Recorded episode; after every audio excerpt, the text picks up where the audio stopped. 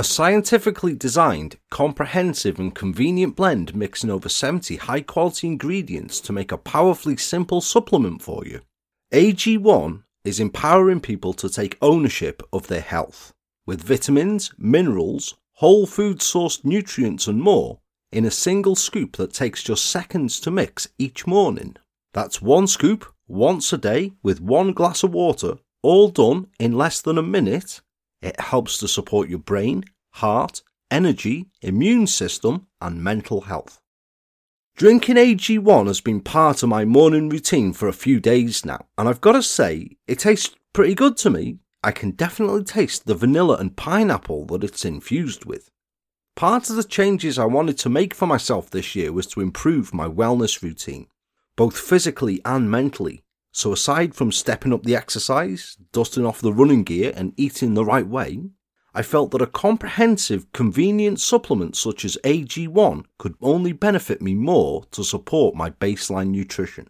After all, health is a journey, not a destination. So by drinking AG1 with its list of over 70 ingredients, the nutrient replenishment AG1 provides from the broad spectrum of micronutrients and phytonutrients it contains to keep your body nourished all day, every day, or the rhodiola, magnesium, and B vitamins that help support sustained focus and energy throughout the day, to name just a couple of its benefits. It's an effortlessly daily habit to drink AG1, assisting you in being a better you. Consistency is key, and as I said, it's designed to be as quick and simple as possible. Just one scoop, once a day, mixed with water, it takes less than a minute. Or you can even mix it up with other things, all provided to you in the guide that comes with AG1.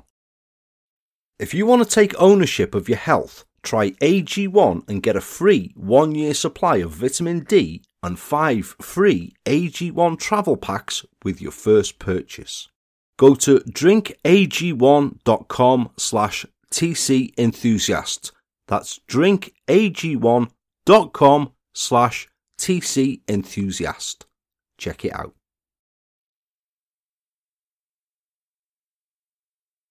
Hello, all, and the very warmest of welcomes to the Series 8 finale of the True Crime Enthusiast podcast. North Wales' premier one person and his one eyed true crime enthusiast cat, true crime podcast in which each time around I bring to you, or I try to bring to you anyway, a tale of true crime that I've scoured the UK and Ireland to find, that you won't have heard on Lime Time Rhymes with Crime, or True Crime Potting Shed, or I Want Attention by being wacky about murder whilst pissed, any of those bloody silly shows that to them there are only about 20 crimes ever in history, but rather I look for tales that are unfamiliar, often shocking and sometimes unbelievable, but that are all true. Bringing you these is myself, Paul, the creator, host, and true crime enthusiast of the show's title. The world's smallest cow, my beloved true crime enthusiast cat, Peaksy, is here with me as always. He is awake today, so listen out for his little bell. But most importantly, so are yourselves, the enthusiasts that keep the show trundling forward like a Brexit deal. It is wonderful as always having you joining me in the MOG today, and I thank you so kindly. And hopefully, as you have, then it's for a tale that finds you and yours all good, all safe, and all well. Right then, and for the finale, have I a tale for you this time an individual I've been waiting to cover for a long time, and which I think could tie in quite possibly with two of the cases covered in the previous episode, The Spectre of the East Lancs Road. It also has become such a tale through writing and researching that I decided it, it's pretty fitting for this series finale. Before I have a couple of weeks off, and then I'll be back, bright eyed and bushy tailed, with Series 9. The crimes of the person you'll meet this time around are so revolting and disturbing that he could have walked into any Monsters of episode hands down, as you'll come to hear. The very strange and disturbing individual indeed, and the figurehead of a tale which is a shining example that although the wheels of justice may turn slowly at times, they do turn indeed, hence the title of the episode being so. Once you hear the account I'm about to bring, you'll also surely think to yourself, how many other times has he done something like this? The episode contains details and descriptions of crimes and events, including descriptions of a sexual nature and of injury detail that some listeners may find disturbing and or distressing, so please use discretion whilst you're listening in all. With that in mind, please join the true crime enthusiasts for the final time in this series for a feature-length episode I've entitled Double Jeopardy. By August 1991, then 33 year old Sarah Crump had lived in London for six years, since 1985, and for the previous two years, alone in a first floor one bedroom flat that she'd bought, number 4 Joyner Court, at number 49 St Margaret Road, in the West London town of Southall. Originally from the city of Lincoln in the county of the same name, Sarah was one of three daughters born to Ken and Patricia Crump, and after leaving school in the 1970s, had sought out a career in nursing. She'd worked as a nursing assistant at a secure psychiatric unit from October 1978 to April 1980, and by April 1982 had fully qualified as a psychiatric nurse. Why exactly Sarah made the move down to London from Lincoln is unclear, though it is reported that around the time she was training as a nurse, her marriage had collapsed, ending in divorce, and perhaps Sarah felt a change of scenery was necessary to move on with her life. Once she'd moved down to London, she found work as a psychiatric nurse at St Bernard's Hospital in Ealing, but by 1991 had had a change of career again and was working as a personal secretary in the chiropody department of Wembley Hospital in Fairview Avenue, where Sarah was very well liked and considered a hard and capable worker who had, towards the end of that month, been offered a permanent position there. Sarah also had a steady boyfriend at the time, Mohammed Yunus, who worked as a minicab driver and with whom she was so serious, though he was somewhat younger than her, that the couple were trying for a baby. So, someone with everything going for her and with every reason to live. However, it wasn't all coming up roses for Sarah and Mohammed. By 33, Sarah had what was described later as a strong desire to become a mother. But try as they might, it wasn't happening for the couple, and Sarah had turned to fertility treatment. Now, IVF is of course costly, and soon Sarah was under considerable financial strain to fund this. So, to this extent, solely to pay for the IVF treatment, she embarked on a bit of a double life, another side to her life that she kept from her family, and largely to an extent, Mohammed. In the evenings, Sarah worked from time to time as an escort, which involved her engaging in sexual encounters for money, and though sometimes she visited clients' homes, she would usually receive male clients to her flat for that reason. By August 1991, she'd been doing this for about a year after she'd registered with an agency, Elite Private Escort Services, which ran from an ordinary looking terraced house, number 29 Cleve Avenue, in the nearby town of Hayes. Using the working name of Angie, Sarah would earn up to £200 per hour entertaining clients that the agency would source for her and who would arrange for either her to visit them or for them to come around to Joyner Court. Once a client had been and gone, as a safety precaution, the agency would require that Sarah call the agency to let them know that she was okay and that the client hadn't been weird or violent towards her.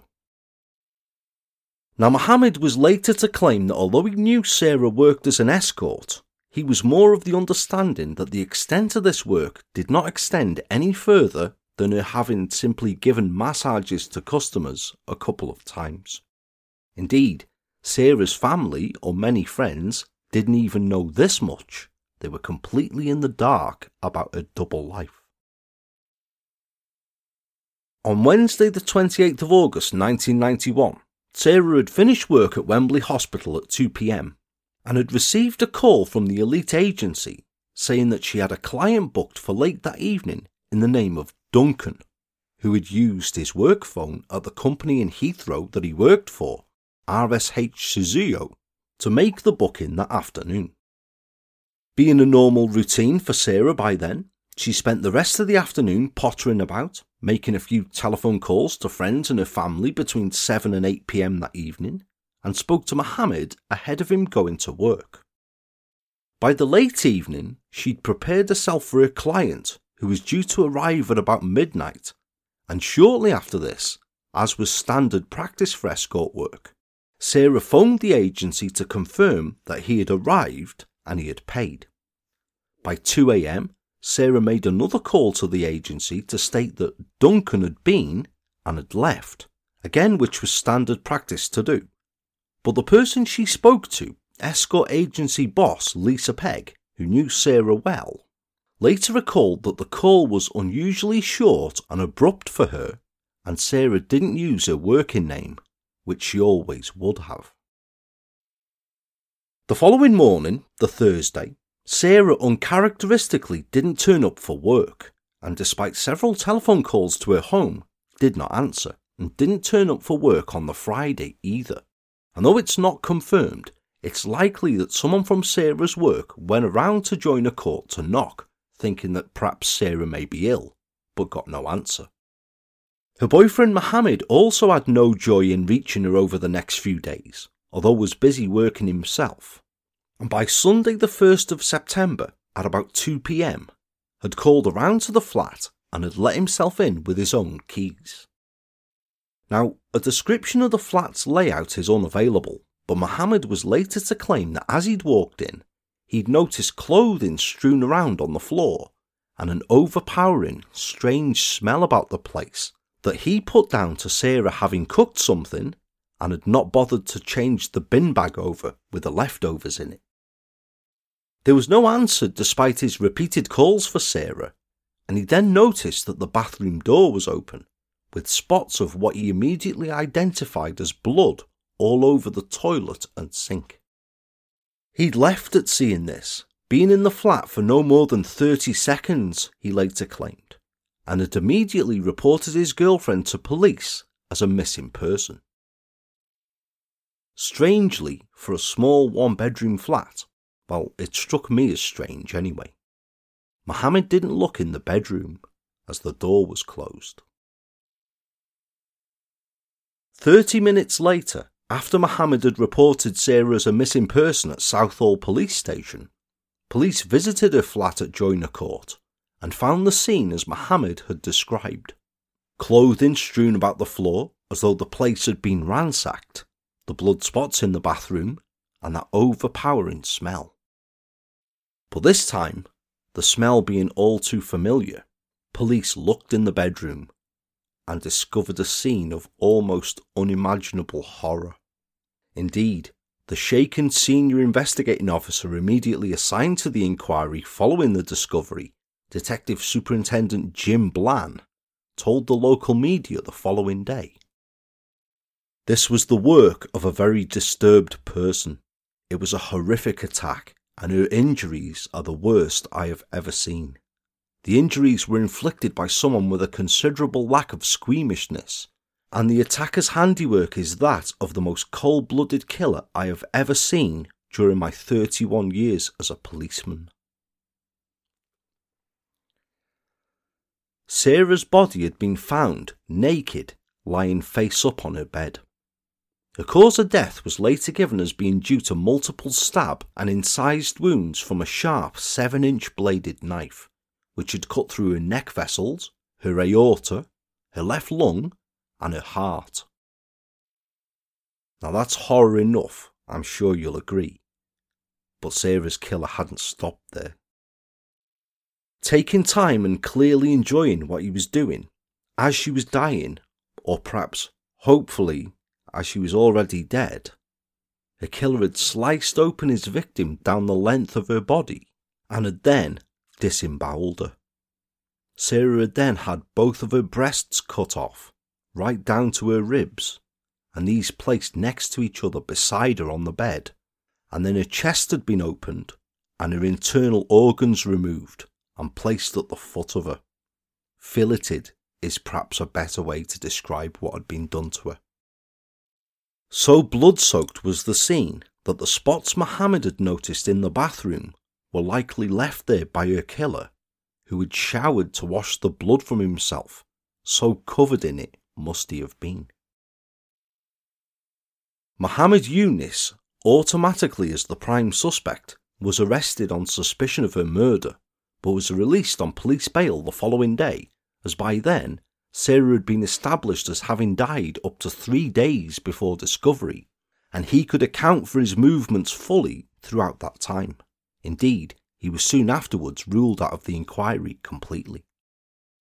He had told police that when he saw the spots of blood in the bathroom, he had called the local hospital before informing them because he thought Sarah may have had a miscarriage.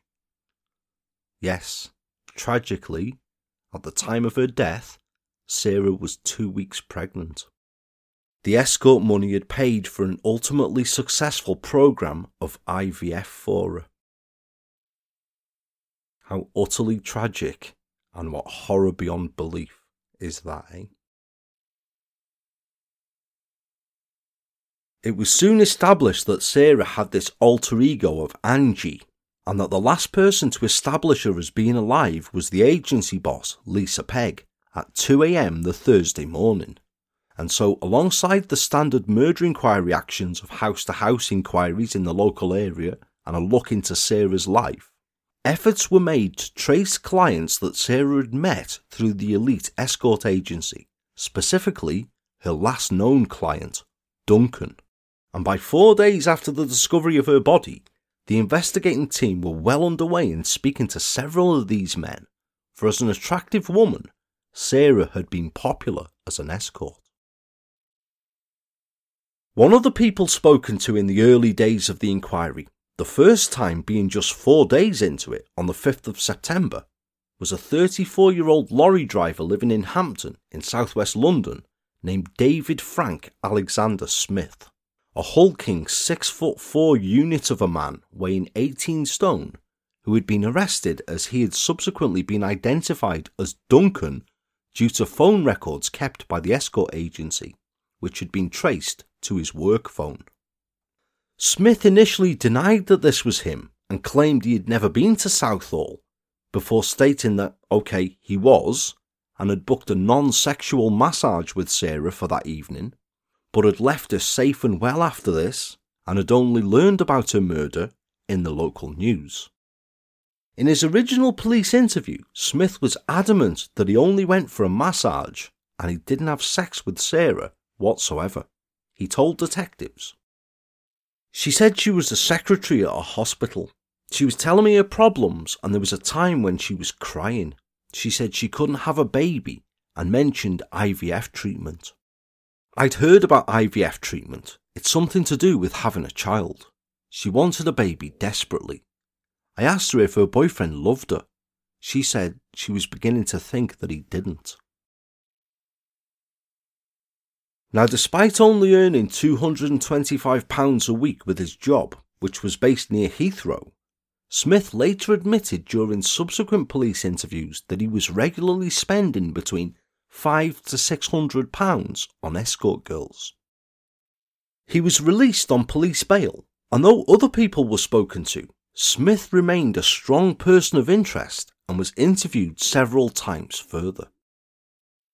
As the investigation progressed, Sarah's case was featured as an appeal on the ITV Crime Monthly programme, which aired on October the 11th of that year, but which received just six calls including one from another escort agency and one from a woman who claimed to have been attacked in similar circumstances, which I don't think can quite happen and you live to tell the tale, but there you go. Now, it is quality over quantity, and though the information received was followed up, no connection to Sarah's murder could be made. Sarah was finally laid to rest in May 1992 in a move in service held at St John's Church in the village of Bracebridge Heath in Lincoln, where the 70 plus mourners in attendance heard the words spoken about her by a shattered family her parents, Ken and Patricia, who had been too numb to talk about Sarah beforehand to the press, and her sisters, Joanne and Susan. More than one tear was shed as several of Sarah's favourite songs were played, including the Elton John songs Candle in the Wind and Don't Let the Sun Go Down on Me, before she was interred at Washingborough Road Cemetery in Lincoln. Today, Sarah's headstone remains there, alongside the graves of both of her parents, who have also now sadly passed away. Sarah's headstone displaying a nurse's badge atop the words, One of the best three girls in the world. Now, by the time Sarah's funeral was held, however, a man had been arrested, charged, and was then awaiting trial for her murder David Smith. As I said, Smith had been interviewed a number of times by then, and each time, when asked why, he claimed he initially did not tell police he'd been with Sarah because he was scared to, explaining, Someone murdered her, and I'm getting the rap for it. I'm scared stiff. That's why I didn't say anything. I had nothing to do with this murder at all. By Wednesday, the 1st of April, when he'd attended Southall Police Station with his solicitor Alan Sherwood for yet another interview, by this time, following a close look at Smith and learning so much more about him, police were ready to charge him with the murder of Sarah Crump. And the following day, Smith, dressed in a blue jacket, grey pullover and shirt, and dark trousers, appeared before magistrates at Ealing Magistrates Court, charged with Sarah's murder. He was remanded in custody and over a subsequent further series of appearances was remanded further in custody and was then committed to await trial for this charge. Smith's trial began at court number 1 of the Old Bailey in July 1993, where he pleaded not guilty to the murder of Sarah Crump. Prosecuting counsel John Bevan QC told the court in graphic detail of the discovery of Sarah's body and of the post mortem results, though the jury was spared from seeing any crime scene photographs, them being deemed too disturbing to view. The case that the prosecution presented was the suggestion that Smith had murdered Sarah after a series of rejections by other women, for lots of women would have nothing to do with him due to him being too big. This hatred of rejection was said to stem from a woman Smith had met almost two years before, who he had become infatuated with and who had ultimately broken off all contact with him. Mr. Bevan explained. He is a very large man, well over six foot four inches tall, and his penis is too large for some women to be able to accommodate him. It is our case that the defendant dislikes and becomes upset by rejection.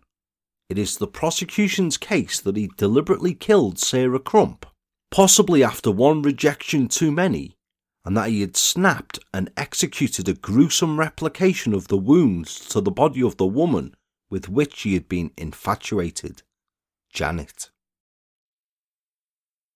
Now, I should explain that Smith had met this woman, known only as Janet, at the Eureka Nudist Camp in Kent that he frequented one evening back in October 1989 at one of their Saturday night adult only discos. The mind boggles, doesn't it? But you just wouldn't want to dance there, would you?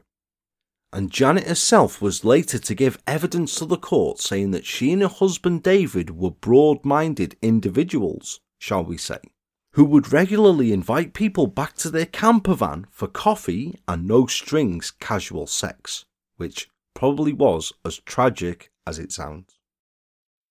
Smith had been one who had visited their van twice and had been back to parties at their home on at least 10 occasions, over which time he had clearly become obsessed with Janet, telling her that he loved her and asking her to leave her husband for him, which she was never going to do. In fact, Janet was to tell the court that she'd only ever had sexual contact with Smith on one occasion, one Friday evening when he had practically forced sex upon her. When she had cut off contact with him in November 1990 as he had become too weird, Smith had made a pathetic attempt to slit his wrists with a disposable razor, had repeatedly called her at her workplace, had made allegations that her husband was involved in an extramarital affair, and had then sent Janet a rambling letter pleading for her to resume contact with him with an almost sinister tone if she didn't. She explained to the court. It said that he had a gun. I cannot remember whether he said he was going to shoot himself or shoot my husband. Mr. Bevan said, The picture is of immature behaviour following his rejection by a woman who he had tried his best to persuade to love him by reasons which were effectively futile. Now, what Janet had expressed strongest in her evidence is that Smith was particularly obsessed with scarring that she had to her body following breast enlargement, hysterectomy, and gallstone removal surgery that she'd had. He was fascinated by these scars, and the prosecution told the court that it was noted that Sarah had been cut with a knife in an almost identical pattern to those operation scars borne by Janet. The injuries inflicted on Sarah bearing distinct similarities to the scarring left as a result of these medical procedures. Was Smith trying to recreate the woman whose rejection he had felt the most? So he could destroy her. Mr. Bevan continued. The coincidence between these injuries and the scars to the body of Janet, the subject of his infatuation and rejection, circular to the breast, vertical to the stomach, and horizontal, will be in due course for you to judge. They are the act of a man who has something more than simple murder on his mind. Smith admitted to the court paying Sarah Crump for sex on the night that she had died, but said he merely engaged in sexual foreplay with her, denied being involved in her murder, and claimed once again that he had left her unharmed. But Smith's defence counsel, Ronald Thwaites QC, told the jury that police were convinced his client was a murderer to the point of being blinkered to anything else, retorting, my speech is not for policemen of a nervous disposition. The police believed they had got the right man and set out to prove it at all costs. This is a very dangerous course to follow. In this case, it has caused them to mislead and distort in the most appalling way.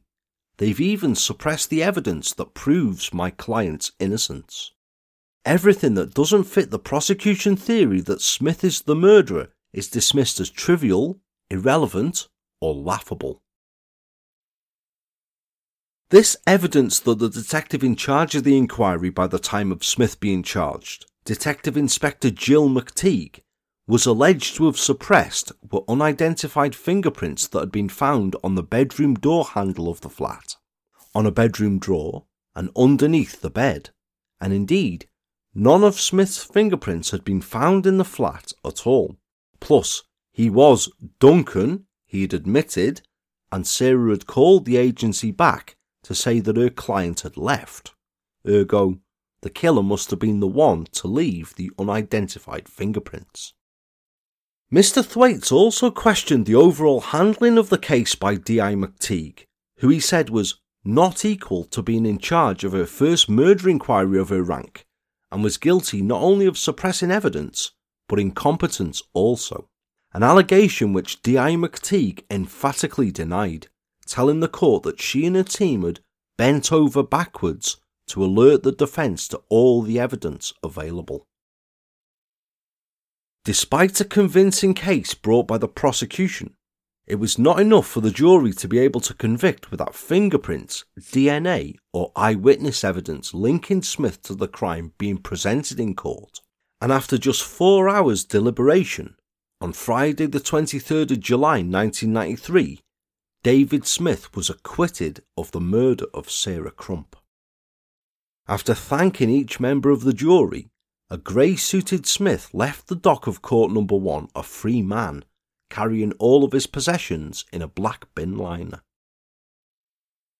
Now, this particularly rankled with the investigating team because alongside Sarah's family, Every officer involved was convinced that they had worked and had brought Sarah's killer to face justice, and D.I. McTeague made a point of expressing just how convinced they were of this by a quotation made outside the Central Criminal Court following Smith's acquittal, in which she said, The case is closed. We are not looking for anyone else.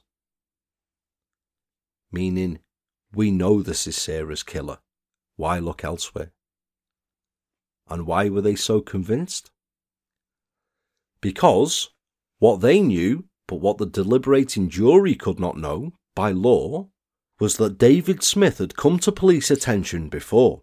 In fact, he had an appalling criminal record, stemming from the age of just 19. The jury could not, by law, know that he had back then served four years in custody, long before he was charged with murder, and that just days before Sarah had been killed so savagely, Smith had been acquitted of attempting to rape and kill another escort girl.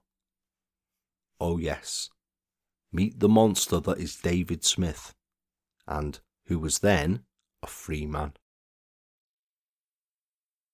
Born in April 1957, David Alexander Frank Smith lived with his parents at a house in Markhall Close in Hampton in southwest London.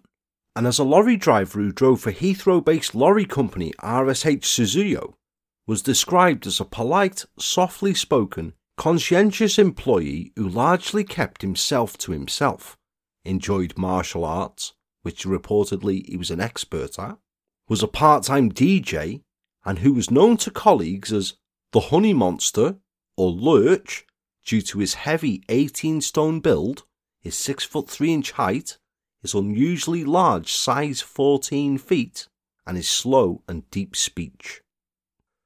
That was by day, but by night he moved in a more twilight world of escorts and sadomasochism, particularly obsessed with sadomasochistic sex and regularly visiting a dungeon at a seedy London sex club where he liked to be thrashed with whips and bound up with chains. Two thirds of his salary went on pastimes like this and escorts. He rang up bills of some £60 a week back then, using his employer's phone to call premium rate chat up hotlines, and when all of this wasn't enough to float his boat, was known to frequent popular spots for couples as a voyeur watching others engaging in sexual acts.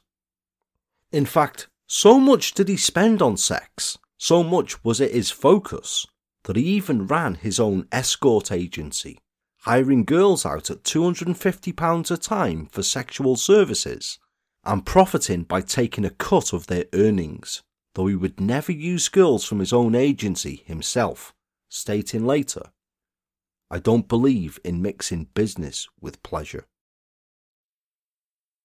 Ten years before Sarah's murder, Smith had briefly been married, though this had been short lived due to his behaviour.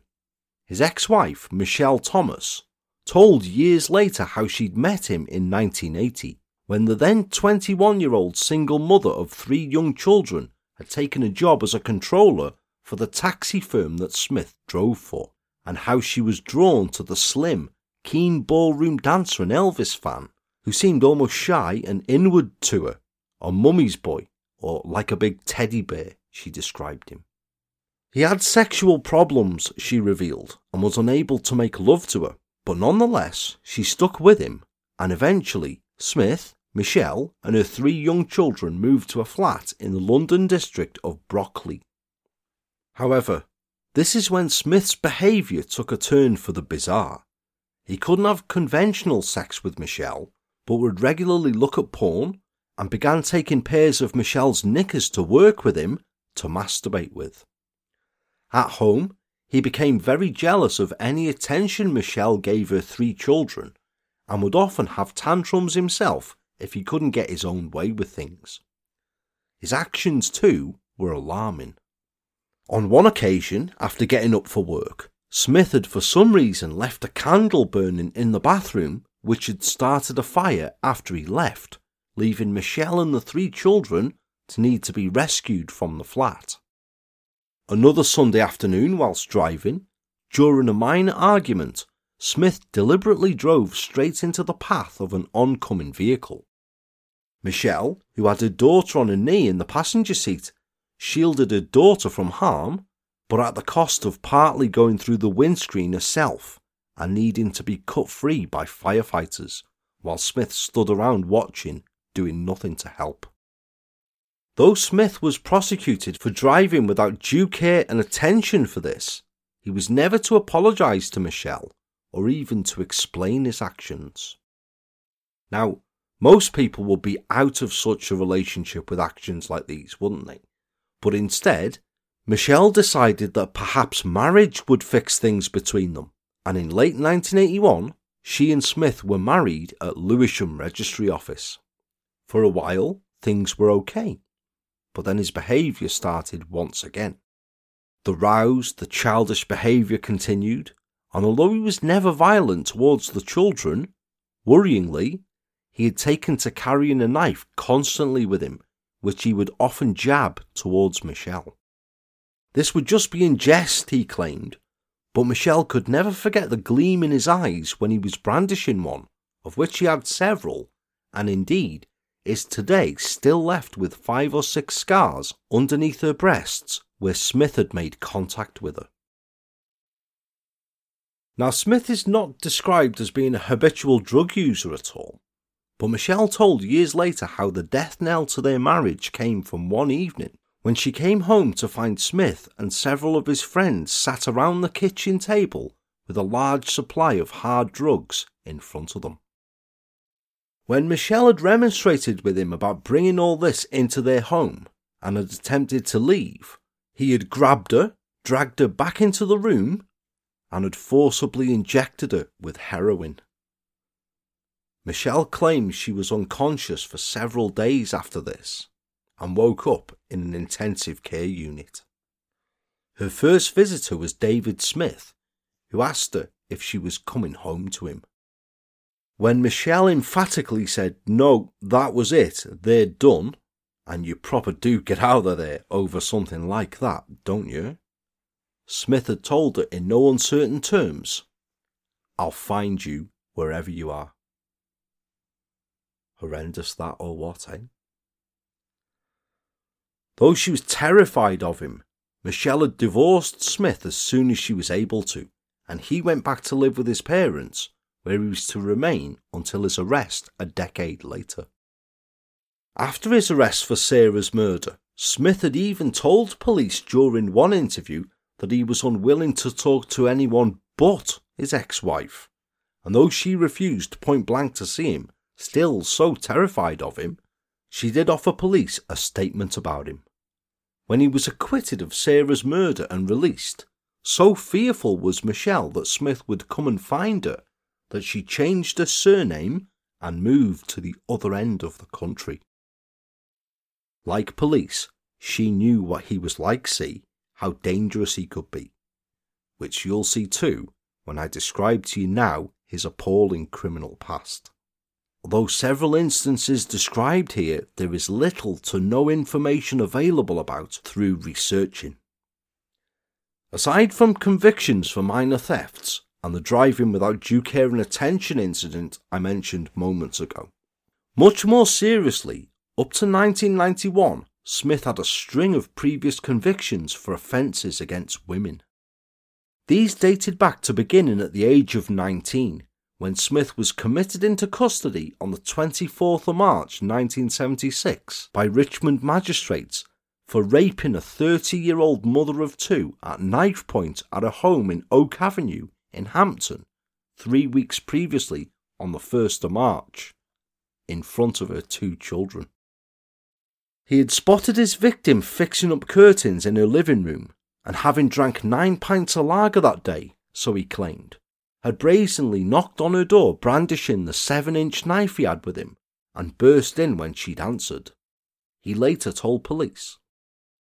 I don't know why I picked on that particular house, except that I saw a baby playing by the window and guessed there'd be a young mother inside. At knife point, Smith had then raped the young mother in her own bedroom, inflicting a knife wound to her in the process whilst her two children screamed at the door, terrified. It was an attack that left the young mother terrified of being at home alone for years afterwards, and the children so frightened by what they'd witnessed that they became hysterical if they saw their parents even embrace. On Friday, the 18th of June 1976, Smith admitted this crime at the Old Bailey and was jailed for four years. Upon his release, he became an unlicensed taxi driver, had met and married Michelle, as we've heard, but then in 1987 attacked another 30 year old woman who was a passenger he'd picked up in the early hours after locking the car doors and driving past her desired destination and heading on to a beauty spot, although she managed to escape without harm by kicking in the taxi windscreen. For this, Smith was convicted of unlawful imprisonment, yet he received just a two year suspended sentence for this. The following year, he was cleared of a violent attack on a sex worker when she didn't turn up to court, being too terrified to testify against him.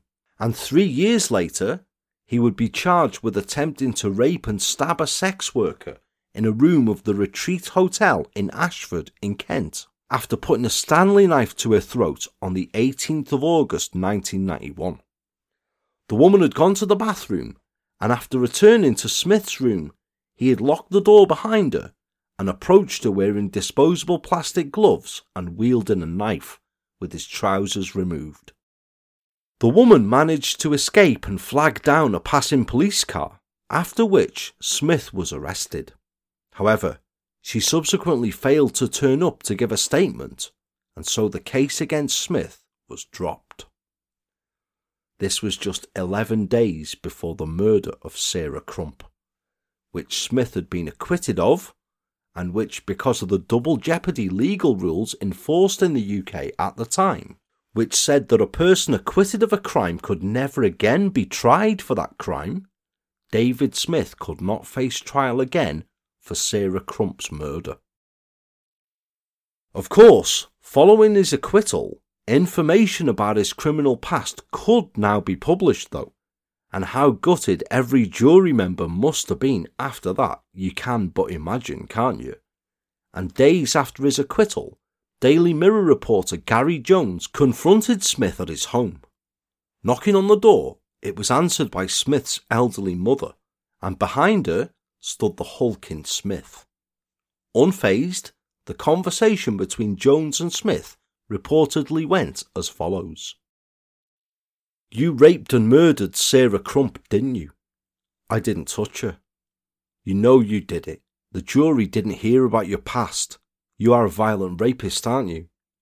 I've had problems with women in the past. They make things up about me. You won't go near women again, will you? After a pause, No, they're bad news. I won't touch a girl ever again. We skip forward now some five years from this. After his acquittal, Smith had resumed his driving career, be it lorry driving or minicab driving. He certainly for a time did the latter, for he was instrumental in a scheme called the Comic Cab Check campaign being launched in 1998 after the company Smith was driving for, Mogul Radio Cars in Surbiton, discovered that he had been imprisoned 22 years earlier for raping a young mum in front of her children, and appalled, he was immediately sacked by them. However, Smith continued to work with other local minicab firms.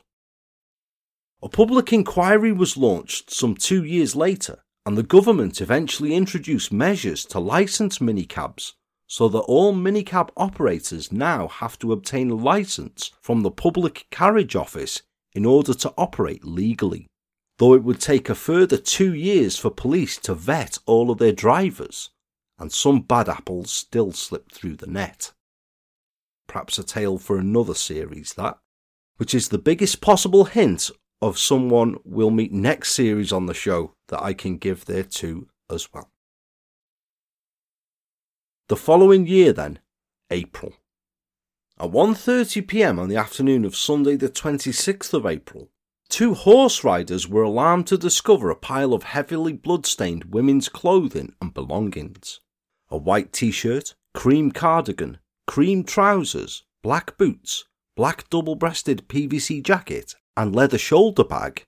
In a thin blue plastic bag, dumped in an alleyway just off Nallhead Road in Hanworth in West London and informed police of their find.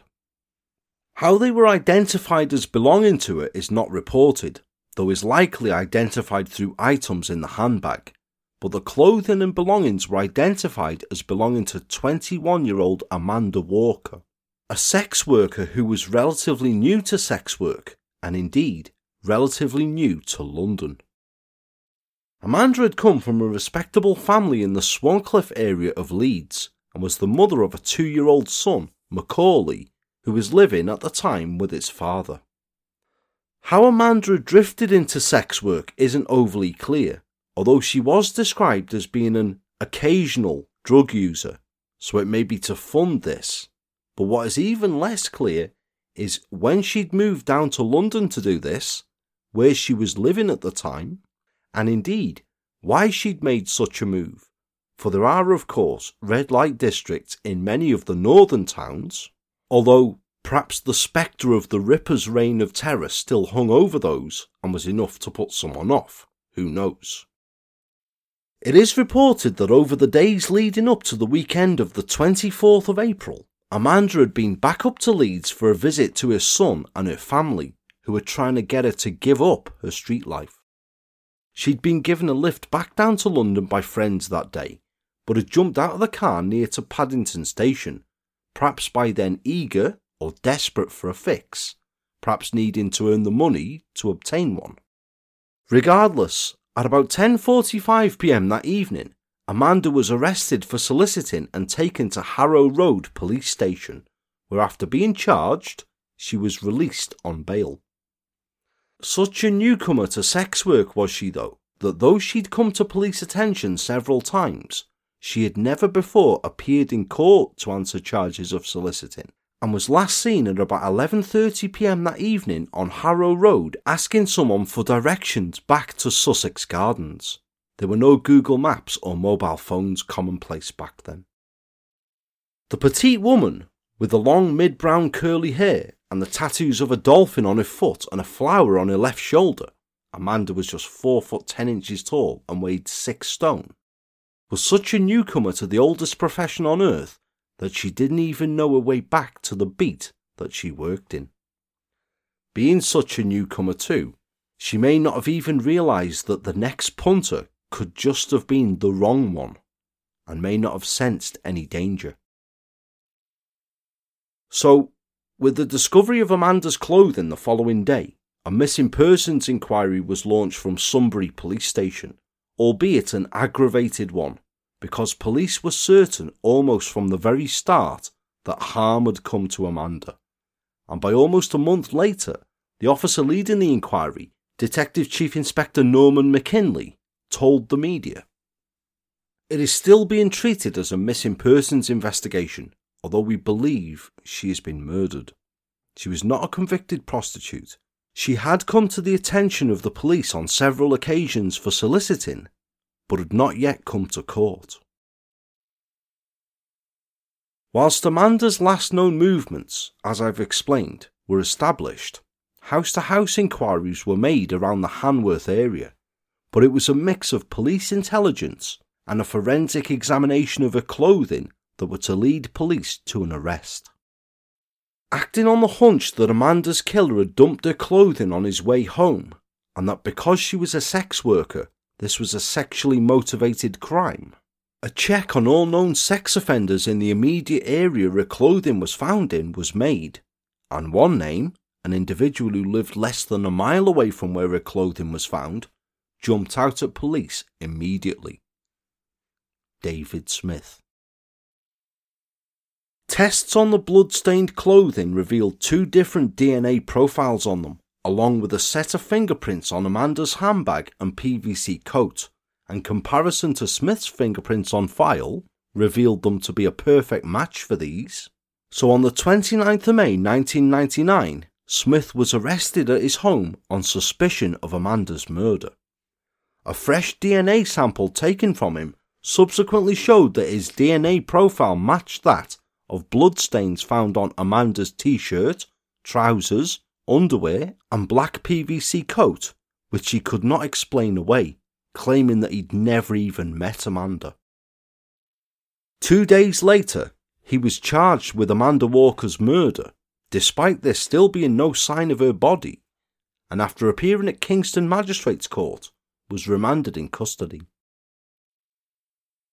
Only the following day, Tuesday the 1st of June at 1:45 p.m., 6 weeks after Amanda had last been seen, a Royal Horticultural Society employee investigating complaints from members of the public about a pungent smell coming from a section of the gardens of the Royal Horticultural Society in Wisley, in Surrey, made a horrendous discovery. In a shallow grave, partially covered in leaves and dead branches, was the badly decomposing semi naked body of a young woman, which was later identified by dental records as being that of the missing Amanda. So badly decomposed was her body that the examining pathologist in Guildford could not be certain of a cause of death, though the extensive mutilation that could be determined made it clear that Amanda's death had been as a result of foul play. Parts of Amanda's genitalia had been removed with a sharp knife, whilst leaves and twigs had been forced into her throat, most likely to stop her screaming. Horror beyond belief, eh? When Smith's trial for Amanda's murder began in November 1999, he was to put forward the same defence he'd given six years previously during his trial for Sarah's murder, claiming that he'd met up with Amanda, admitting he'd been to Sussex Gardens that night, and had engaged in sexual acts with her, but he had left her unharmed and did not murder her.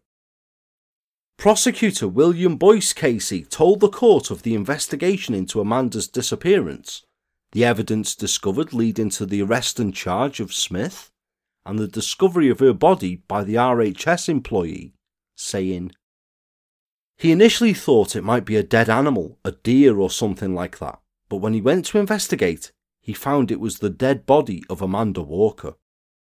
It seems clear from forensic pathology in this case that she'd been mutilated in the genitals, and part of the genitals had even been cut away.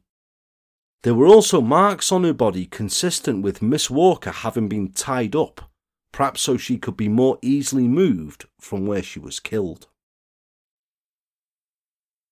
The story that emerged from the prosecution was that on the night Amanda had died, Smith had been to a commercially organised sex party. Mr. Boyce continued. The defendant was attending a party for what might best be described as broad minded adults in Ilford, in Essex.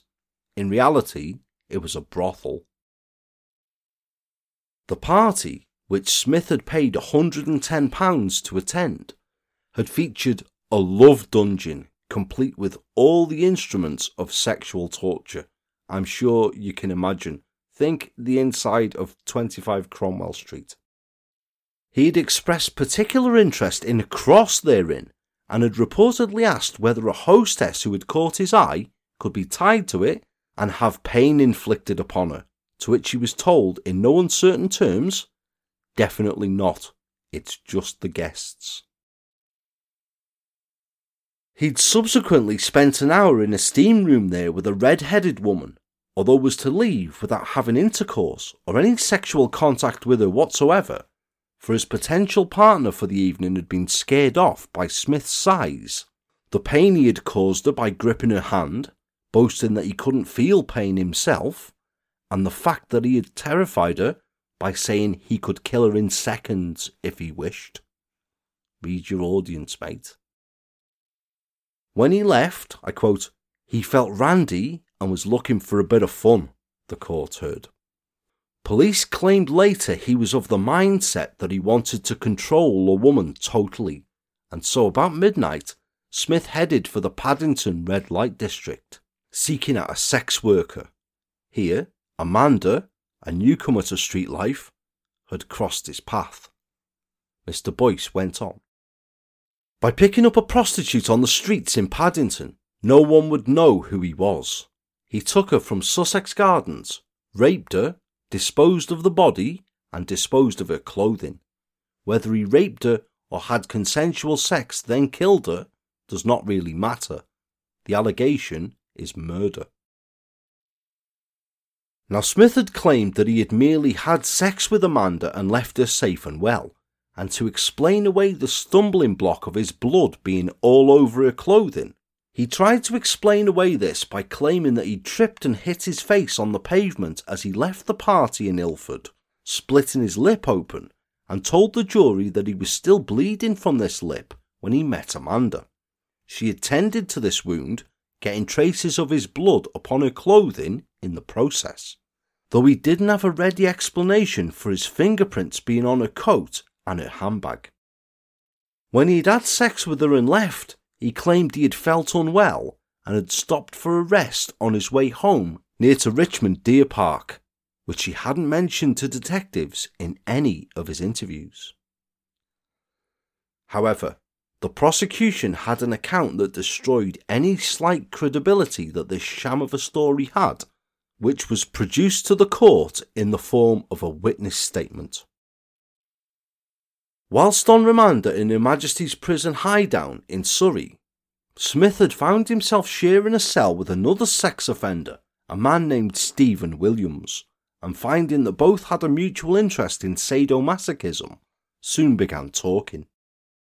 Smith had soon admitted to Williams murdering Amanda, telling him that he had hit her about a bit and had hurt her. Smith furthered that he had then threatened her with a knife, put his hand over her mouth and nose, knowing the points of the body to put pressure on in order to inflict pain and kill, and had wrapped her body in polythene to incapacitate her. He had then used the knife to cut Amanda downstairs, as he termed it, before and after having sex with her and had then stuffed leaves into her mouth to stifle her screams as he stabbed her repeatedly. After burying her body in the shallow grave it was found in six weeks later, Smith had celebrated with a couple of cans of lager before driving away. It was Smith's undoing telling such a horrific story, for Tattooed Williams was so appalled by what he had heard that he broke the code of the cons and made a statement to police. There was more in the statement, but I shall come on to that later. On the basis of this statement, the DNA and fingerprint evidence, and such a bollocks account that he gave, the jury of four women and eight men did not believe Smith's story one bit. And after just three and a half hours deliberation, on Wednesday, the 8th of December 1999, decided unanimously on Smith's guilt he displayed no emotion whatsoever, and though Amanda's family had not attended the trial, Sarah Crump's family had, and they broke down weeping at the verdict. After the jury returned their verdict, presiding justice, the Recorder of London, Judge Michael Hyam KC, told Smith, You've been found guilty on very strong evidence of a brutal murder. Anyone who has heard what you did to that unfortunate young woman must have been horrified and revolted. Her body was not found for some time, and it was not possible to ascertain the cause of her death, but it was clear her murder was both sexually and sadistically motivated from the state in which she was found. It is evident that you killed her to satisfy your perverted sexual obsession. You are without pity or remorse, you even boasted about what you'd done to another prisoner when you were being held on remand. In my judgment, you are a man who is in extreme danger to women, and you are likely to remain so. He then sentenced Smith to the mandatory term of life imprisonment. Following the verdict, the officer who led the Amanda Walker inquiry, Detective Chief Inspector Norman McKinley, said Smith was a very dangerous man who had a string of previous convictions for offences against women, adding, Smith was tried for the murder of Sarah Crump. She was horrifically mutilated. He was acquitted of the offence. That's all I can tell you. My thoughts at this time are with Amanda Walker's family and Sarah Crump's family. D.I. Jill McTeague, the officer who had led the investigation into Sarah Crump's murder and who had also been present to see Smith sentenced to life imprisonment, furthered. He is the most dangerous man I have ever had anything to do with. You cannot treat him as a normal human being. And Sarah's mother, Pat Rhodes, issued a statement in which she said she was relieved that Smith had finally been jailed, saying, Nothing will bring Sarah back, we know that, but we feel there's been unfinished business while Smith has been free.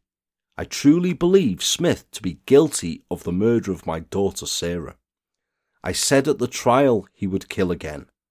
My thoughts and condolences are with Miss Walker's family.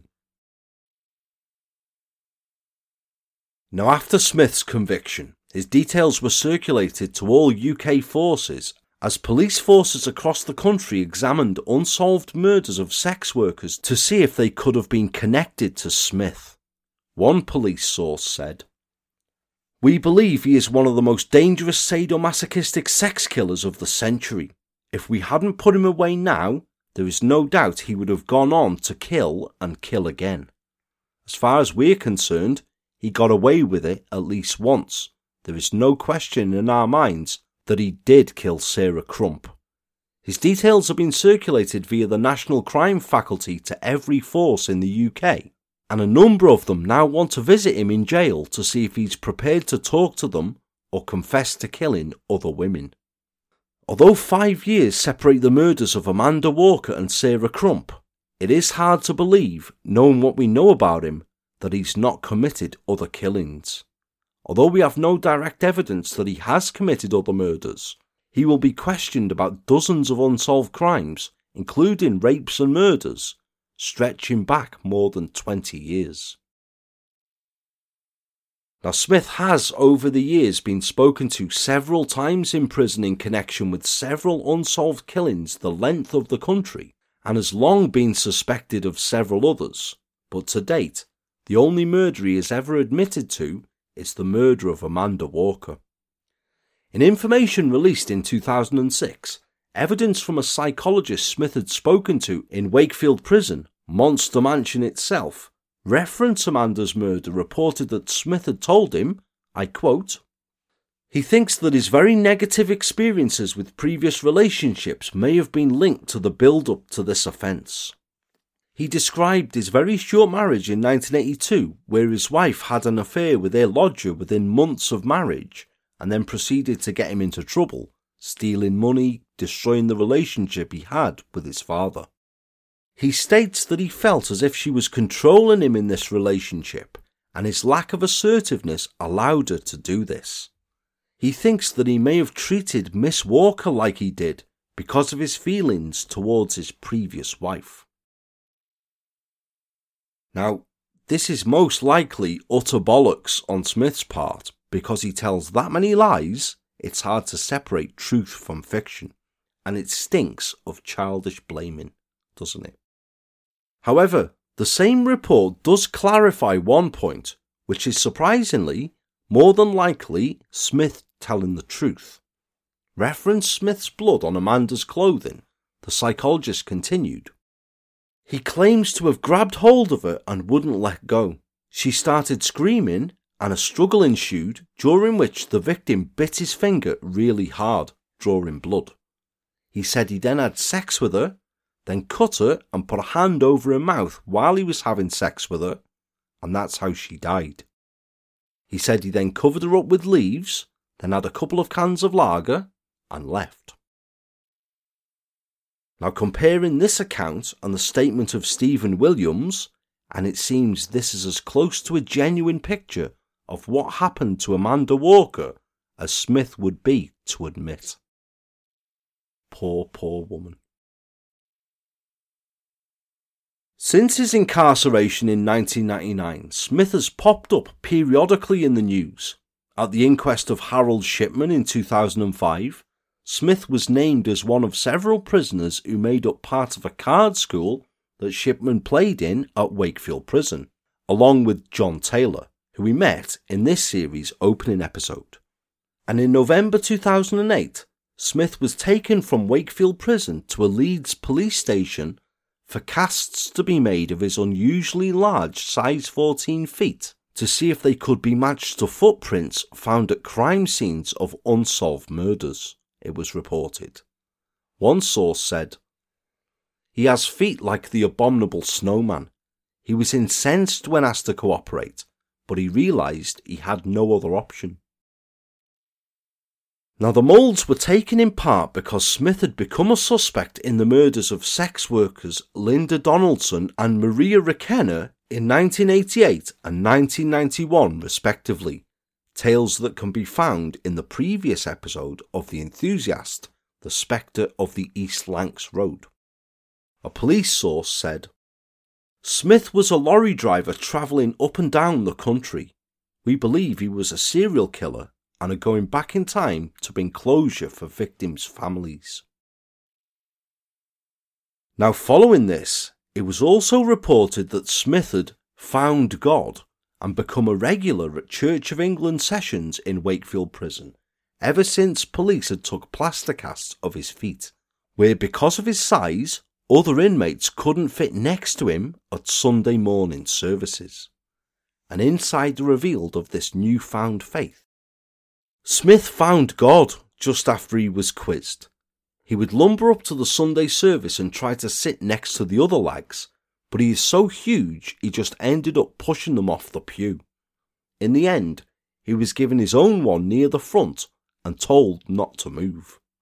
He takes an active part, singing hymns and joining in all the prayers. Smith is quite devout now and regularly reads the Bible in his cell. It's as though he wants to make peace with God, but it's a bit late for that. Yeah, just a tad late, eh? Now, as the warden has on his wall in the Shawshank Redemption, what a film that is, his judgment cometh. Now, way back in 1993, when he'd been acquitted of Sarah's murder, the double jeopardy clause in English law had prevented Smith from ever being tried again of the crime. But a decade later, legislation was introduced under the Criminal Justice Act 2003, which amended the double jeopardy law, meaning suspects could be retried for a crime they were previously acquitted of if new and compelling evidence became available. Metropolitan police officers had kept the case under review, and after the law was changed to allow double jeopardy prosecutions certain circumstances, Met detectives started a reinvestigation of Sarah's murder. It took several years, until 2021, but new evidence was collated alongside the existing material and presented to the Director of Public Prosecutions with the request that an application be made to the Court of Appeal to overturn Smith's acquittal, which in May 2021 was granted. Duly, on the 20th of May 2021, Smith was charged once again with the murder of Sarah Crump, and the following year, Court of Appeal judges heard the case and quashed his acquittal, ordering that Smith be retried for Sarah's murder after this new and compelling evidence had emerged. The Court of Appeal ruling shows that judges were persuaded by the striking similarities between the murders of Sarah and Amanda, including mutilation of the bodies after death Smith's pattern of violence towards women, and new fingerprint evidence. The unidentified fingerprints that had been so pivotal in Smith's defense argument three decades before had been painstakingly matched to the previous occupant of Sarah's flat, which, surprisingly, I thought should have been done back in 1991. It does seem a massive oversight, this does.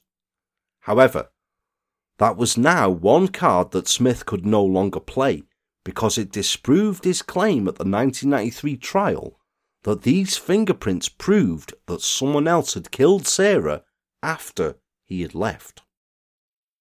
Also, this time, unlike in 1993, police had a jailhouse confession from Smith to Sarah's murder, too.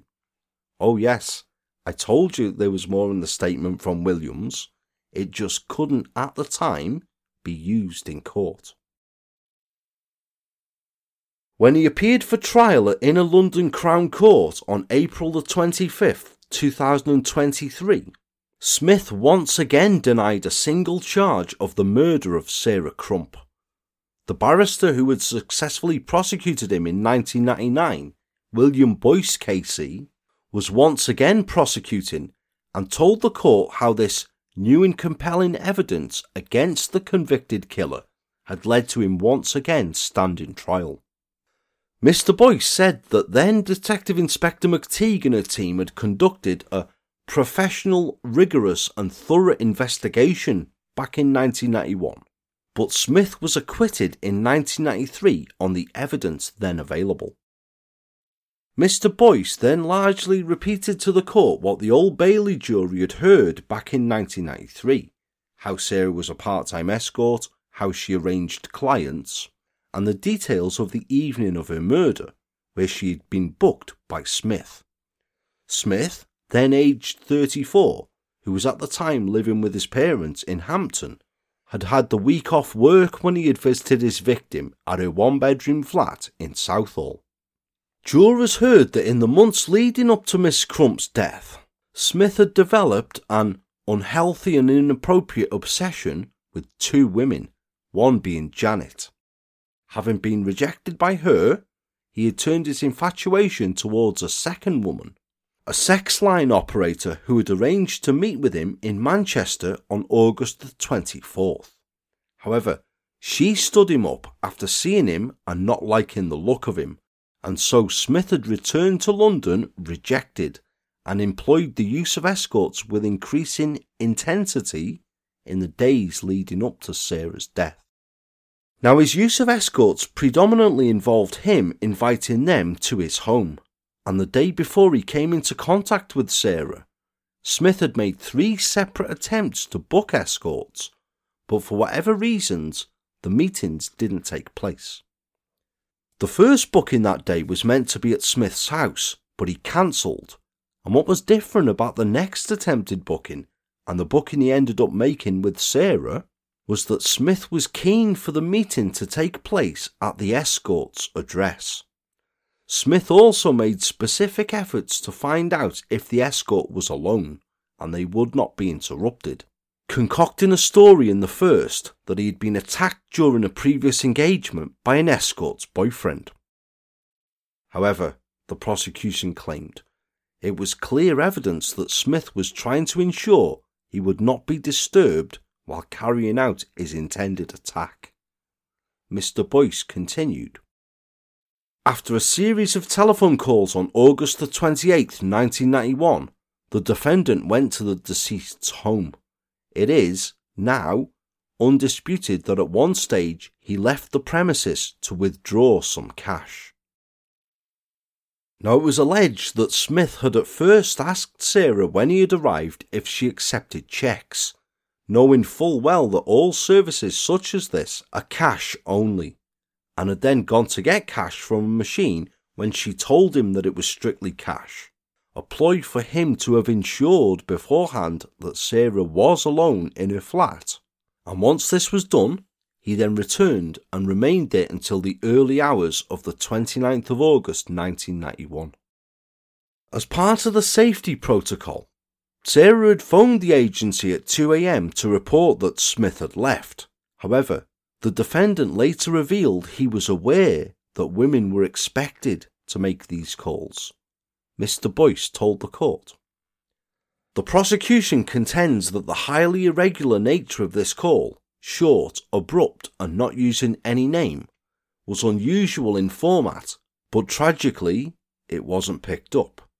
It indicates that Sarah Crump knew she was in danger at the time she made it and that Smith had compelled her to make the call to provide some evidence that he had left, knowing full well that no final call would provide compelling evidence that he was responsible for her death. The defendant's significant experience of escort agencies, of course, had made him aware that procedures of this kind were frequently adopted in these circumstances. He went on.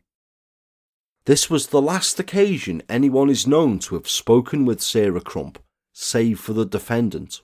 Smith, using the false name Duncan, was the last person known to be inside Miss Crump's flat, before she was discovered to be dead.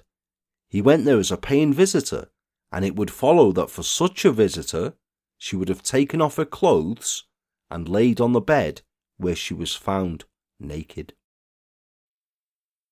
The court was then told of the discovery of Sarah's body, the ghastly wounds she had suffered, and how it had been argued at his previous trial that the incisions to Sarah's body were similar to the surgical scars of the woman, Janet, that Smith had become obsessed with and who had rejected his attentions.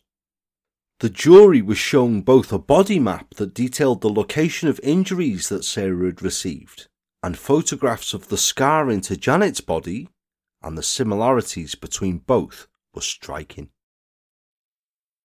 Unlike the 1993 trial, the jury could also now hear, due to the then codified double jeopardy laws of Smith's previous crimes under bad character evidence, so Mr. Boyce continued. The killing of Sarah Crump was one element of a wider spectrum of evidence that reveals an escalating pattern of violent and sexual offending against women by the defendant, which stretched from his teenage years in the mid 1970s until his commission of the murder of another sex worker in 1999. That pattern includes the defendant's conviction in 1976 for the knife point rape of a young mother in her own home, the attempted rape of an escort on the 18th of August 1991, just 10 days prior to the murder of Sarah Crump, and the murder and mutilation of a sex worker in 1999. The circumstances of that timeline of violent and sexual offending are such as to make it more likely that it was the defendant and no one else who was responsible for the death of Sarah Crump. That other murder of a woman called Amanda Walker bore a number of similarities with the murder of Sarah Crump, not least the substantial mutilation to which the victim's body had been subjected after death. The prosecution say that the evidence of that offending is highly probative of the prosecution's case that it was this defendant and no one else who was responsible for the murder of Sarah Crump. Indeed, several witnesses to Smith's bad character gave evidence at the trial, including the escort he had attempted to rape and murder, as she feared, just 10 days before the murder of Sarah and who now presented as a credible witness. To overcome Smith's previous defence case, the court was also told how police had tracked down the previous owner of the flat and had conclusively linked him to the fingerprints which had been unidentified at the first trial, proving that a second man whose fingerprint was in Miss Crump's flat could not have been the killer, as had been a key plank in Smith's previous trial.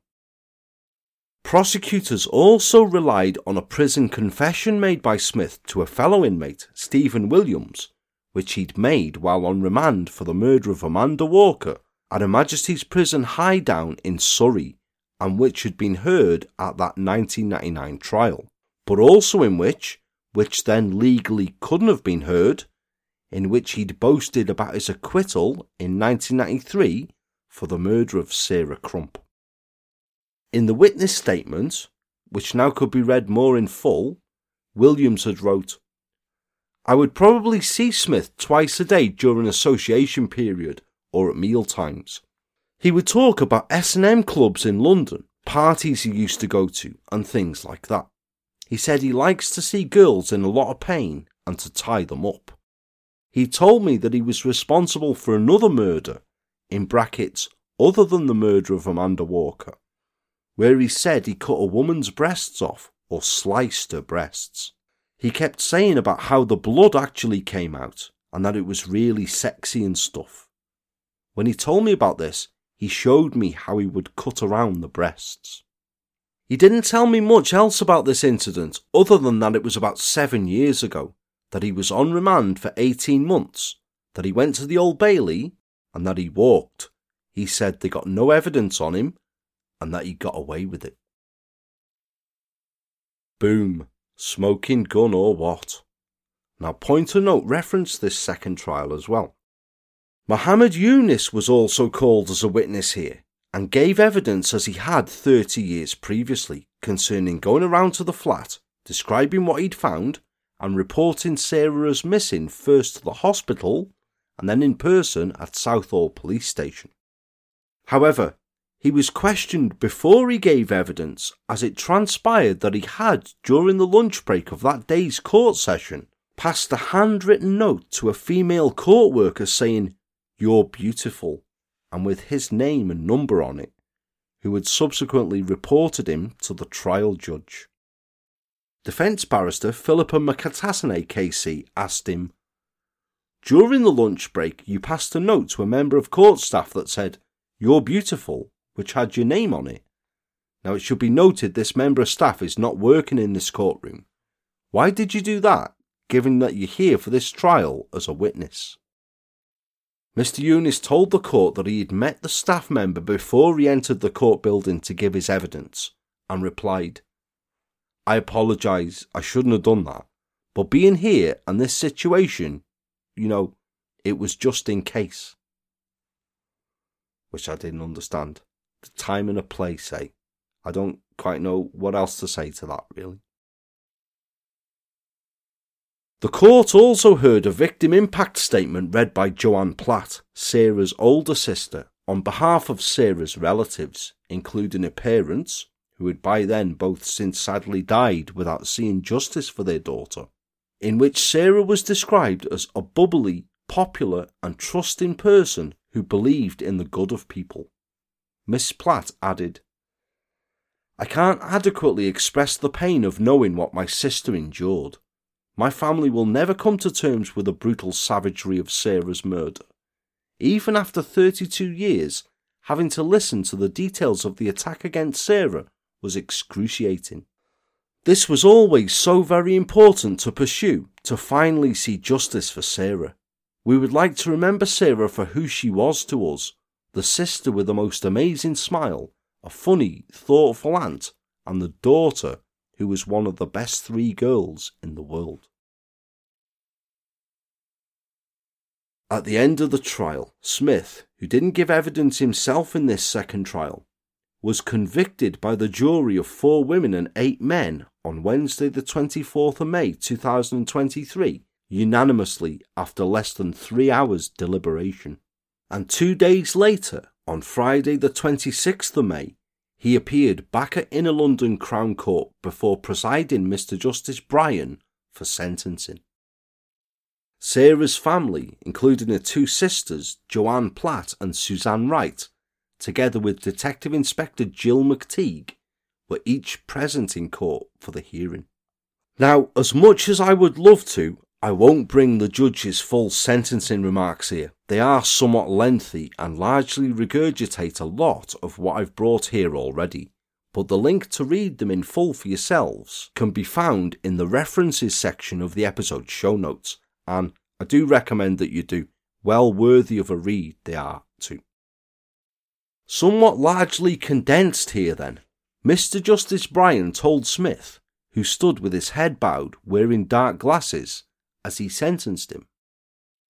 I must sentence you for this abhorrent murder, which was, I am sure, both sexual and sadistic in nature. Sarah Crump had the misfortune, whilst working as an escort, to meet a sadistic sexual killer in you when she invited you into her flat on the night of 28th of August 1991. There was no reason for the encounter to be anything other than consensual. You had, however, something very different in mind.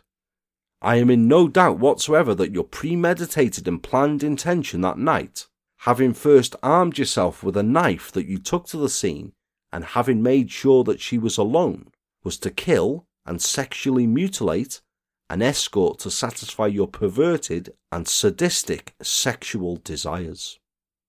No one but you will ever know the precise sequence of events in her flat that night, but what is clear is that a time came where you knifed Sarah repeatedly to the neck, severing her carotid artery and jugular vein, as well as knifing her through the heart, her aorta, and her left lung.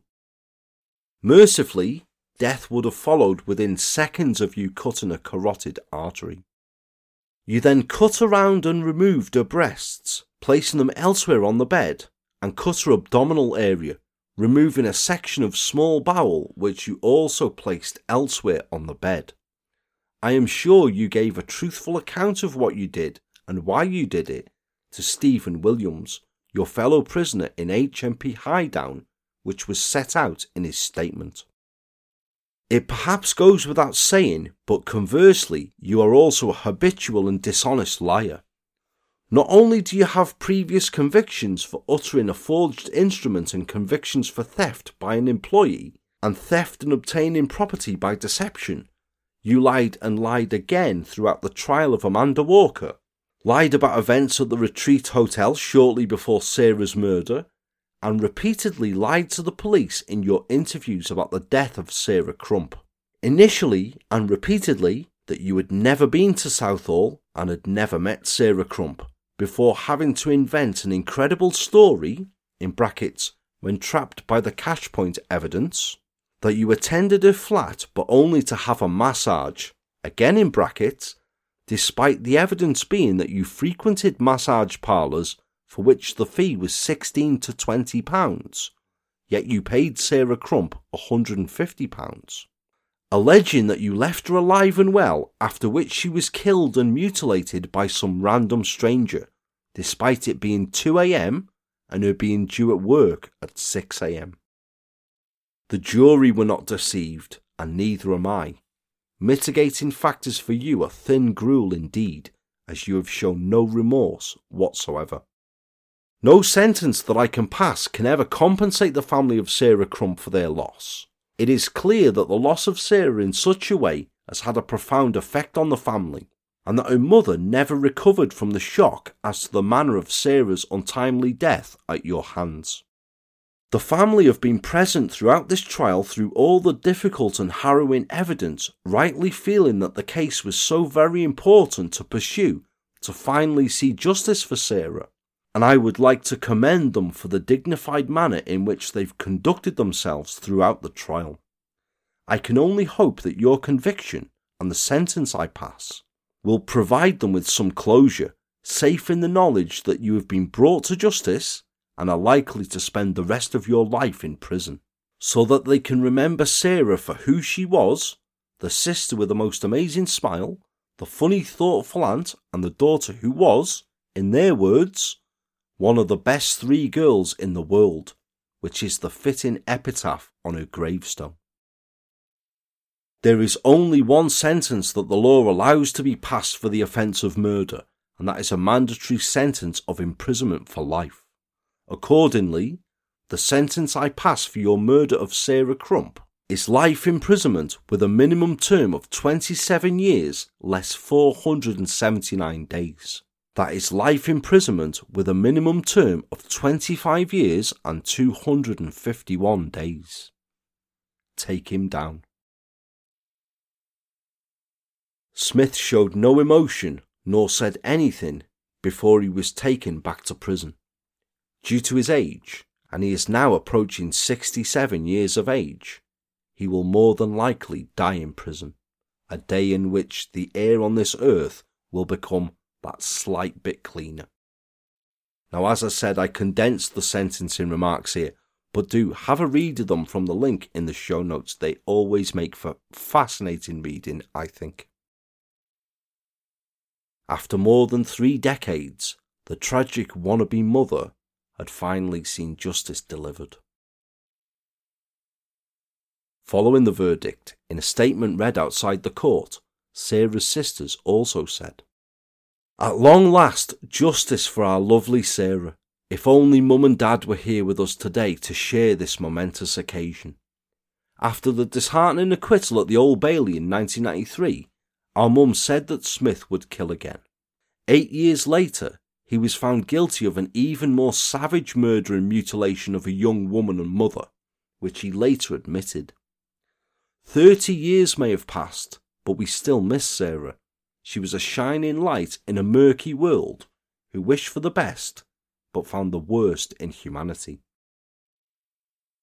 Her older sister Joanne said the family had no idea Sarah had been working for an escort agency and believed she was merely because she wanted to fund fertility treatment because of her strong desire to become a mother. she added. It is hard for us to see her labelled in a way that didn't describe her. There was so much more to her than the headlines. She would have been a wonderful mum. She was a young woman with a bubbly personality who lived life to the full and was social and popular. She was a trusting and caring person who believed in the good of people and refused to listen to the criticism of others. We would now like to remember Sarah for who she was to us the sister with the most amazing smile, a funny, thoughtful aunt, and the daughter who was one of the three best girls in the world. The phrase now, tragically, on her headstone. Detective Superintendent Rebecca Reeves of the Metropolitan Police furthered. David Smith has finally been held to account for this horrific attack he committed over 30 years ago, a crime he thought he had got away with. He is a depraved man who will now more than likely spend the rest of his life behind bars. After so many years, it is hugely satisfying that Smith has been brought to justice for Sarah's murder. My thoughts today are with Sarah's family and also with the family of Amanda Walker. Both Sarah and Amanda's families have shown incredible strength, dignity, and courage. I can only imagine how difficult it has been for them to have to hear again the details of Smith's offending against their loved ones. It was changes in the law that made it possible in this retrial to present evidence about the strikingly similar nature of the circumstances and injuries suffered by Sarah and Amanda. This, along with comments made by Smith while awaiting trial for Amanda's murder, and the evidence bravely provided by other women he had assaulted, left the jury in no doubt that he had attacked and killed Sarah. Smith is one of the most dangerous repeat offenders against women and girls I have ever encountered, and this conviction means he faces many more years in prison. I hope Smith's conviction demonstrates our determination to pursue those who commit violent crimes, no matter the length of time that has passed. You can only hope that if he has, then before he dies, David Smith answers for the other crimes that he's committed. The crimes of David Smith, the known ones anyway that we've heard of here, are without question some of the most appalling and disturbing I've ever featured on the show. And having known of this monster for some years, the thought that is predominant with me is this guy has undoubtedly killed more than twice in his life. I don't believe you have the psychopathy as far back as 1976 to rape a young mother at knife point, wounding her in front of her young children, to then 11 years later being convicted of unlawful imprisonment, then having cases of rape dropped the following year, and again just 11 days before committing such brutal cold blooded murder, the latter almost certainly which would have ended in murder, I don't believe this is the extent of David Smith's sexual offending. Look at the 1976 rape and the murder of Amanda Walker, the beginning and end points of his known offending. In both cases, a large knife is present. We heard how fascinated with knives he was from his ex wife. Then you have the escort he more than likely would have killed in August 1991. Then, of course, Sarah. Knives and sex blur into one with Smith, at least the really satisfying fantasies for him involve one. And if that's what floats your boat, then it always will. Simple as. It's likely that what he's done to Sarah and Amanda, as sick as this sounds, he feels is his greatest achievement. At least, those are the two that we know about. For more disturbingly, blood and mutilation is the cherry on the top of said fantasy for him. I said earlier in the episode that Smith has been looked at as a serious possible suspect in the murders of sex workers nationwide, and I'd certainly agree there. We've heard of his sex drive and his penchant for street sex workers and escorts. He was known to travel extensively for sex, to sex parties, and to try and meet various escorts. Plus, as a lorry driver, and arguably a taxi driver too, Smith had ample opportunity to travel the country, getting to know red light areas in different cities he would visit. And for someone with such a sex drive, it's not a massive jump to think that he would each time take advantages of such services nationwide each time he was on an overnight trip. Now, if extreme mutilation is his particular bent, and it is, for me, he's the prime suspect in the murders of Linda Donaldson and Maria Requena, whose tragic tales I covered in the penultimate episode of this series, The Spectre of the East Lancs Road. Now, based upon Smith's MO, there are also several other cases of murdered sex workers dotted around the country from the mid 1980s onwards that I believe he is a serious suspect for.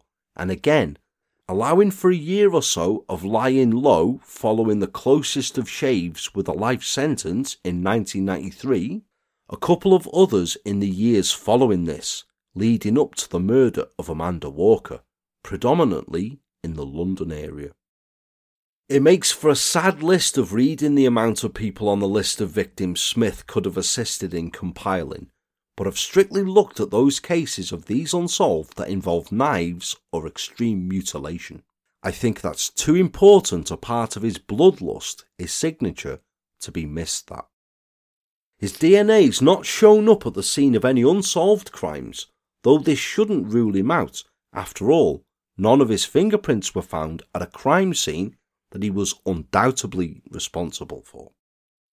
As full a detailed list of his movement over the years for work would be invaluable, although frustratingly, due to the passage of time we're talking here, quarter of a century, any fuel receipts, invoices, or tachograph cards that could have helped pinpoint this will more than likely have been destroyed now or lost.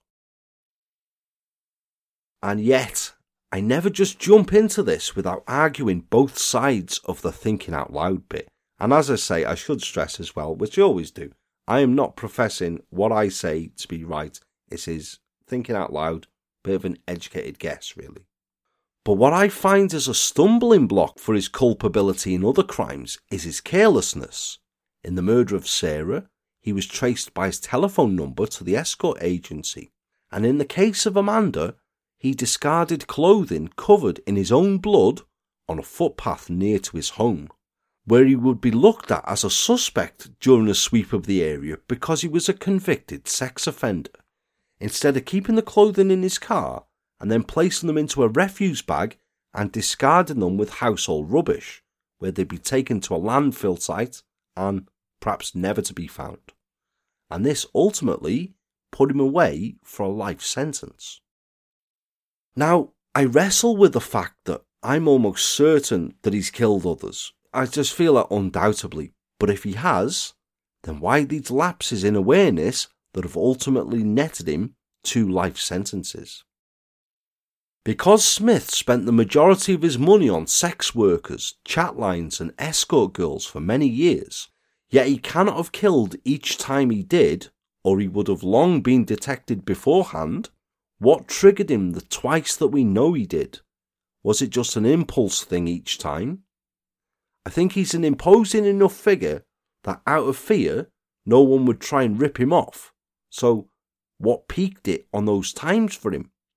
The only conclusion I can come to is that at particular moments in his life, David Smith's bloodlust is up to a certain point that the Hulk himself could not stop him and so fixated is he upon mutilation, seeing women cut and bleeding, that he loses any rational thought of self preservation, and all forensic awareness goes out of the window.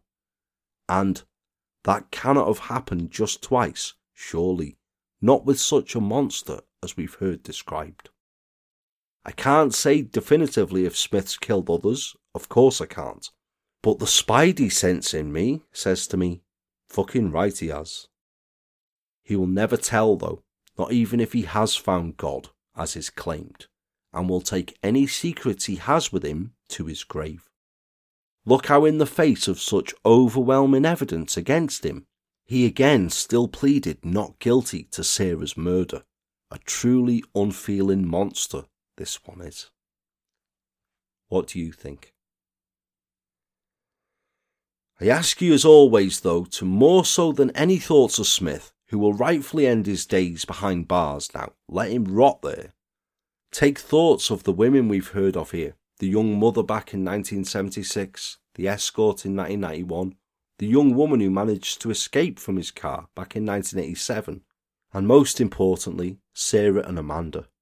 Two tragic figures there. One a mother, one who you would have hoped would have been, simply doing what at that point in their life they needed to do for whatever reason, no judgment here, and who had the misfortune to be chosen by a monster with the most horrific of murderous plans in his mind. This episode is dedicated to Sarah, Amanda, and their families. I would love, as always, hearing any thoughts and feedback you have on the terrible crimes of David Smith, which you can do so in the episode thread that's up in the show's Facebook discussion group now, or through any of the show's social media links. I would love to hear what you think. Do you agree with me that Smith could be the person responsible for several unsolved murders across the country? Or do you want to get in touch and say, Shut up, murder she wrote, you dickhead? Of course he hasn't. I'd love to hear what you think, because of course, I could be way off. Last time I checked, neither of my balls was crystal. As this episode became the Series 8 finale, then, I will end it as per ever with the thanks that I bring. The traditional series review will be coming in a couple of days, and I do actually have some time to sit down and do it as well. But I want to take the time here and say, you folks, from the bottom of my heart, you each rule. Doing a show such as this to the bar that I set myself, sometimes to get the content out can feel like it's a bit of a mountain. It feels like it would be easier to restore the trust in the bloody post office than do it. So, I can't express enough how much kind words or shares and feedback do spur a person on. Any indie show creator listening will agree and tell you the same thing, and it means the world when each of you do. So thank you. The show still remains my absolute passion and privilege to do. If anything, it grows, that does. And I look forward to bringing you countless more tales over the years. Can't wait to. Time for a short break now, because I do know when I need to. Though me and the Mog will be back with you very soon for more of the same. It's not broke, so it doesn't need fixing at all. As ever, too, I dedicate this series to my dad, JD, and if Foster's is your choice of tipple, then please raise one for him if you're listening in.